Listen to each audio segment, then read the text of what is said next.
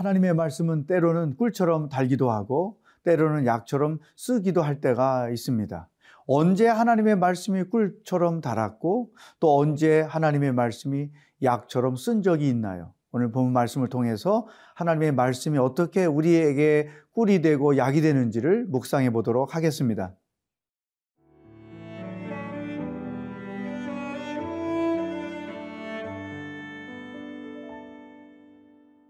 요한계시록 10장 1절에서 11절 말씀입니다. 내가 또 보니 힘센 다른 천사가 구름을 입고 하늘에서 내려오는데 그 머리 위에 무지개가 있고 그 얼굴은 해 같고 그 발은 불기둥 같으며 그 손에는 펴놓인 작은 두루마리를 들고 그 오른발은 바다를 밟고 왼발은 땅을 밟고 사자가 부르짖는 것 같이 큰 소리로 외치니 그가 외칠 때에 일곱 우레가 그 소리를 내어 말하더라 일곱 우레가 말을 할 때에 내가 기록하려고 하다가 곧 들으니 하늘에서 소리가 나서 말하기를 일곱 우레가 말한 것을 인봉하고 기록하지 말라 하더라. 내가 본 바 바다와 땅을 밟고 서 있는 천사가 하늘을 향하여 오른손을 들고 세세토록 살아계시니 곧 하늘과 그 가운데 있는 물건이며 땅과 그 가운데 있는 물건이며 바다와 그 가운데 있는 물건을 창조하신 이를 가리켜 맹세하여 이르되 지체하지 아니하리니.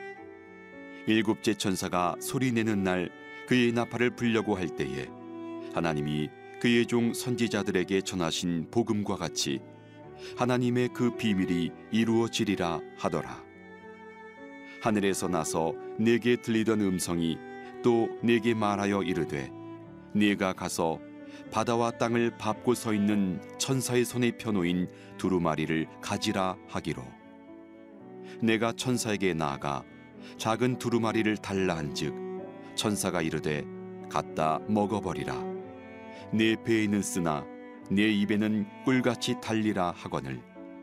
내가 천사의 손에서 작은 두루마리를 갖다 먹어버리니 내 입에는 꿀같이 다나 먹은 후에 내 배에서는 쓰게 되더라. 그가 내게 말하기를 네가 많은 백성과 나라와 방언과 임금에게 다시 예언하여야 하리라 하더라. 요한계시록 10장은 여섯째 나팔과 일곱 번째 나팔 사이에서 일어날 일들을 보여주고 있습니다. 오늘 1절 말씀해 보면 우리가 흔히 상상하기 어려운 그와 같은 현상을 볼 수가 있습니다. 내가 또 보니 힘센 다른 천사가 구름을 입고 하늘에서 내려오는데 그 머리 위에 무지개가 있고 그 얼굴은 해 같고 그 발은 불기둥 같으며 2절 그 손에는 펴놓인 작은 두루마리를 들고 그 오른발은 바다를 밟고 왼발은 땅을 밟고 이런 표현이 되어 있죠. 아, 한번 여러분 그림으로 그려보세요. 천사가 한 명 있는데 하늘에서 구름을 입고 내려오는데 머리에는 무지개가 있다. 얼굴은 해같이 빛난다. 발은 불기둥 같다. 또 손에는 작은 두루마리를 들고 있고 오른발은 바다를 밟고 있고 왼발은 땅을 밟고 있다. 이 바다와 땅은 온 우주를 밟고 있다고 하는 그런 표현이죠. 이 천사가 이제 사자가 부르짖는 것 같이 큰 소리로 외치는데 오늘 우리에게 주시는 첫 번째 말씀을 이렇게 선포했습니다. 7절 말씀. 일곱째 천사가 소리내는 날 그의 나팔을 불려고 할 때에 하나님이 그의 종 선지자들에게 전하신 복음과 같이 하나님의 그 비밀이 이루어지리라 하더라. 하나님이 그의 종 선지자들에게 전하신 복음과 같이 하나님의 그 비밀이 이루어지리라. 여러분, 하나님이 선지자들을 통해서 이 땅에 선포했던 말씀, 이 땅에 메시아가 임할 것이다. 그 말씀이 예수님이 이 땅에 오심으로 성취가 됐잖아요. 이것처럼 하나님께서 우리에게 마지막 때에 하시겠다고 하셨던 그 말씀이 반드시 이루어질 것이다. 이것을 설명해 주고 있는 것이죠. 여러분, 신앙생활은 하나님 말씀 중심으로 하는 것입니다. 왜냐하면 기독교는 말씀의 종교이고 또 하나님은 말씀하시는 분이세요. 하나님께서 말씀하신다는 말은 인격이 있으신 분이라는 것이고 그를 믿는 자들과 인격적으로 교제하는 분이라고 하는 것입니다. 그러므로 하나님의 말씀을 가지고 우리는 하나님을 만나고 하나님의 말씀을 가지고 하나님의 음성을 듣고 하나님의 말씀을 가지고 우리는 믿음의 세계를 경험하는 것입니다. 그런데 오늘 이 요한계시록에서 말씀하는 것처럼 하나님이 하나님의 그 빔이 이루어질 것이다. 이것은 무슨 뜻인가 하면 하나님은 약속하신 것을 반드시 이루실 것이다. 하나님은 말씀하신 것을 반드시 행하신다. 그거죠. 마치 구약 성경에서 메시아를 이 땅에 보내시겠다고 오랜 세월 말씀하시고 마지막에는 예수님이 진짜 말씀하신 대로 이 땅에 오셔서 우리를 위하여 구원을 이루어 놓으신 것과 같이 하나님은 말씀하시는 모든 일들을 행하시는 분이다. 그러므로 신앙생활은 말씀 중심으로 하고 말씀을 통해서 하나님을 경험하고 말씀 속에서 하나님을 만나고 말씀 속에서 믿음의 세계를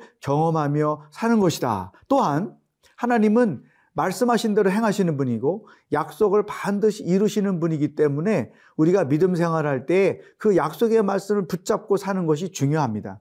왜? 하나님은 신실하신 분이고 약속을 반드시 행하시는 분이기 때문이죠. 우리가 기도할 때도 그냥 기도하는 것보다 약속의 말씀을 붙잡고 기도하는 것이 훨씬 좋습니다. 말씀을 붙잡을수록 우리 마음에 하나님에 대한 신뢰가 가게 되고 하나님께 간구하는 그 제목들이 이루어질 것이라는 그 믿음이 더 확실해지기 때문인 것이죠.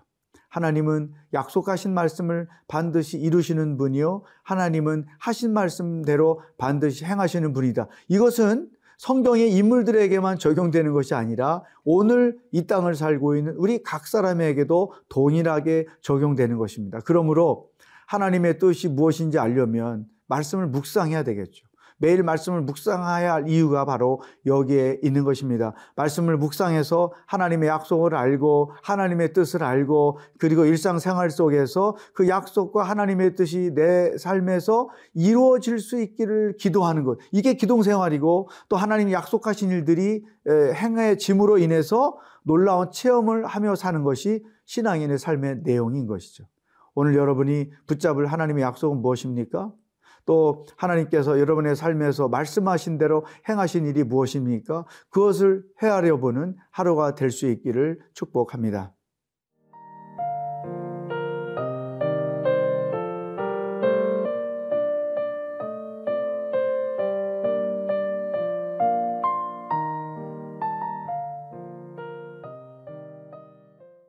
신앙생활은 하나님의 약속의 말씀을 알고 그 약속이 성취되는 것을 체험하며 사는 것이라고 말씀드렸습니다. 이번에는 하나님께서도 사도 요한에게 그 천사의 손에 펴놓인 두루마 기를 가져와라. 그러고 말씀하시더니 이렇게 명령하십니다. 9절. 내가 천사에게 나아가 작은 두루마리를 달라 한즉 천사가 이르되 갖다 먹어버리라. 내 배에는 쓰나 내 입에는 꿀같이 달리라 하거늘 그 천사가 어, 두루마기 들고 있는 두루마기를 먹어라. 근데 그게 입에서는 달 것이지만 네 배에서는 쓸 것이다. 이런 말씀을 했어요. 그러자 요한이 10절에 보니까 내가 천사의 손에서 작은 두루마리를 갖다 먹어 버리니 내 입에는 꿀까지 다나 먹은 후에 내 배에서는 쓰게 되더라. 이게 말씀대로 정말로 입에서는 달았지만 그것이 배에서는 썼다 그런 표현이죠. 자, 이것은 오늘 우리 삶에 무엇을 의미할까요? 하나님의 말씀은 송이 꿀보다 더 단 꿀이 될 수도 있고 또 어떤 약보다 더 쓴 약이 될 수 있다는 거예요. 이 두 가지를 우리는 어, 믿음 생활하면서 다 경험을 하게 돼 있습니다. 자, 먼저 하나님의 말씀이 언제 꿀처럼 달까요? 이 시편에 보면 어, 그 다윗이 곳곳에서 주의 말씀이 꿀보다 더 달다는 표현을 많이 하고 있거든요. 어떨 때 하나님의 말씀이 꿀보다 더 달게 우리 가운데 느껴질까요? 우리가 말씀을 묵상하고 말씀을 읽다가 진리를 깨닫게 되었을 때, 하늘의 비밀을 알게 되었을 때, 하나님의 뜻을 발견하게 되었을 때, 또 우리가 알지 못했던 무지를 말씀을 통해서 깨우치게 되었을 때, 또 우리가 소망으로 절망 가운데 있을 때 붙잡게 되는 말씀을 발견할 때, 또 슬퍼하고 또 마음이 힘들고 또 죽고 싶은 생각이 들고 그럴 때 말씀을 통해서 위로를 받을 때 하나님의 말씀은 끝없이 우리에게 꿀처럼 달 수밖에 없는 것이죠. 그래서 이런 경험을 한 사람들은 찬송가에 보면 달고 오묘한 그 말씀, 생명의 말씀은 이런 찬양을 저절로 부를 수밖에 없는 거예요. 그런데 이 말씀을 통해서 진리를 깨닫는 기쁨을 못 보는 맛보지 못하는 사람들은 다윗의 그 고백을 이해하지 못할 뿐만 아니라 달고 오임한 그 말씀을 이해할 수가 없는 것이죠. 저는 여러분들이 이 생명의 삶을 통해 말씀을 묵상하면서 이 달고 오묘한 진리의 말씀을 경험하는 축복이 있기를 바랍니다. 두 번째, 이 말씀이 언제 쓴 약처럼 될까요? 그 말씀이 우리에게 한없이 달기만 한 건 아니죠. 또 진리를 깨닫게 하는 것만은 아닙니다. 하나님은 때로 말씀을 통해서 우리의 허물을 보게 하시고 우리의 죄를 깨닫게 하시고 나의 내면 세계의 그 리얼한 더럽고 추한 모습을 보일 때가 있어요. 그래서 우리가 말씀을 묵상하는 것은 마치 영혼의 거울 앞에 서 있는 것과 똑같습니다. 아침마다 출근하기 전에 모든 사람들이 거울 앞에서 얼굴을 다듬잖아요. 면도도 하고 화장품을 바르기도 하고 립스틱을 바르기도 하고 그래서 자기 얼굴을 예쁘게 가꾸잖아요. 그런 것처럼 이 말씀을 묵상하는 것은 어, 영혼의 거울인 하나님의 말씀 앞에 우리가 서 있는 거예요. 그래서 내가 좋아하는 또 내게 달게만 느껴지는 말씀만을 하나님의 말씀으로 받아들이는 것이 아니고 내 죄를 지적하고 회개를 촉구하고 내 부끄러움과 허물을 드러내는 그 말씀을 보는 것입니다. 성경의 등장 인물들이 추한 꼴을 보일 때 믿음 없는 행동을 할 때 다 내 모습을 거기에서 비춰보는 거예요. 그럴 때는 부끄럽기 때문에 또 창피하기 때문에 그 말씀이 내게 쓸 수밖에 없는 것이죠. 그러나 이런 달고 오묘한 말씀을 깨닫는 경험, 또 말씀 앞에서 나의 허물과 치부가 드러내질 때 느껴지는 아픔, 이런 것들이 경험되면서 우리의 믿음은 성장하는 것이죠. 이게 그래서 굉장히 중요한 거예요. 그러니까 이 말씀 앞에 꿀도 경험하지 못하고 약도 경험하지 못하면 그 사람은 영적으로 절대 성장할 수 없습니다. 또 하나님의 깊이 있는 세계를 경험할 수가 없는 거예요. 또 하나님의 마음을 이해할 수가 없는 거예요. 꿀도 경험하고 약도 경험할 때 신앙이 깊어지고 믿음의 세계가 깊어지고 하나님을 더 깊이 알게 되고 동시에 그런 과정을 통해서 우리의 영적인 성장이 이루어지게 되는 것이죠. 여러분, 진리의 말씀을 깨달을 때는 찬송하십시오. 그리고 쓴 약으로 발견될 때는 하나님 앞에 회개하며 통회하십시오. 그래서 우리의 영이 날마다 하나님 안에서 강건해져 갈 수 있기를 주의 이름으로 축복합니다. 기도하겠습니다. 하나님 아버지, 하나님의 말씀의 약속을 붙잡고 믿음 생활 하기를 원합니다. 하나님은 말씀하신 대로 행하시는 분인 것을 믿습니다. 우리가 말씀을 묵상할 때마다 그 약속의 말씀을 붙잡고 기도하고 그 약속의 말씀이 이루어질 때까지 믿음으로 인내하며 기다려 결국에는 말씀대로 행하시는 하나님의 놀라운 역사를 체험하며 사는 것이 우리의 여정이 되게 하여 주시옵소서. 달고 쓰기도 한 하나님의 말씀을 경험함으로 우리의 믿음이 날마다 성장해 가는 놀라운 축복도 있게 하여 주시옵소서. 예수님의 이름으로 기도하옵나이다. 아멘.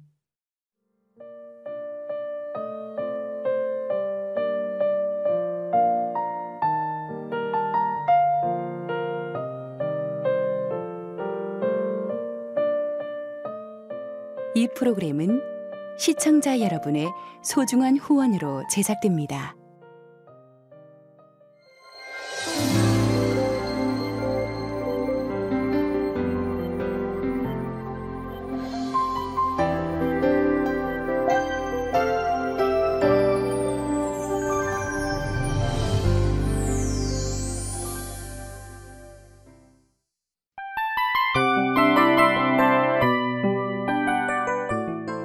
이 프로그램은 청취자 여러분의 소중한 후원으로 제작됩니다.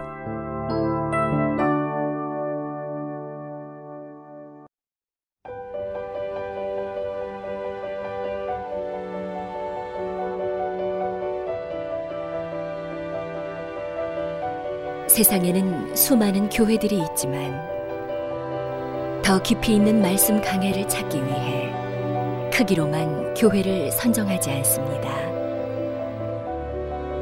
보다 좋은 영적 콘텐츠를 더 많이 나누기 위해 방송비를 받지 않습니다. 1년 365일 복음만 전하고 싶어서 우리는 광고를 하지 않습니다. 온누리의 복음을 땅끝까지 CGN TV와 함께 땅끝 선교사가 되주세요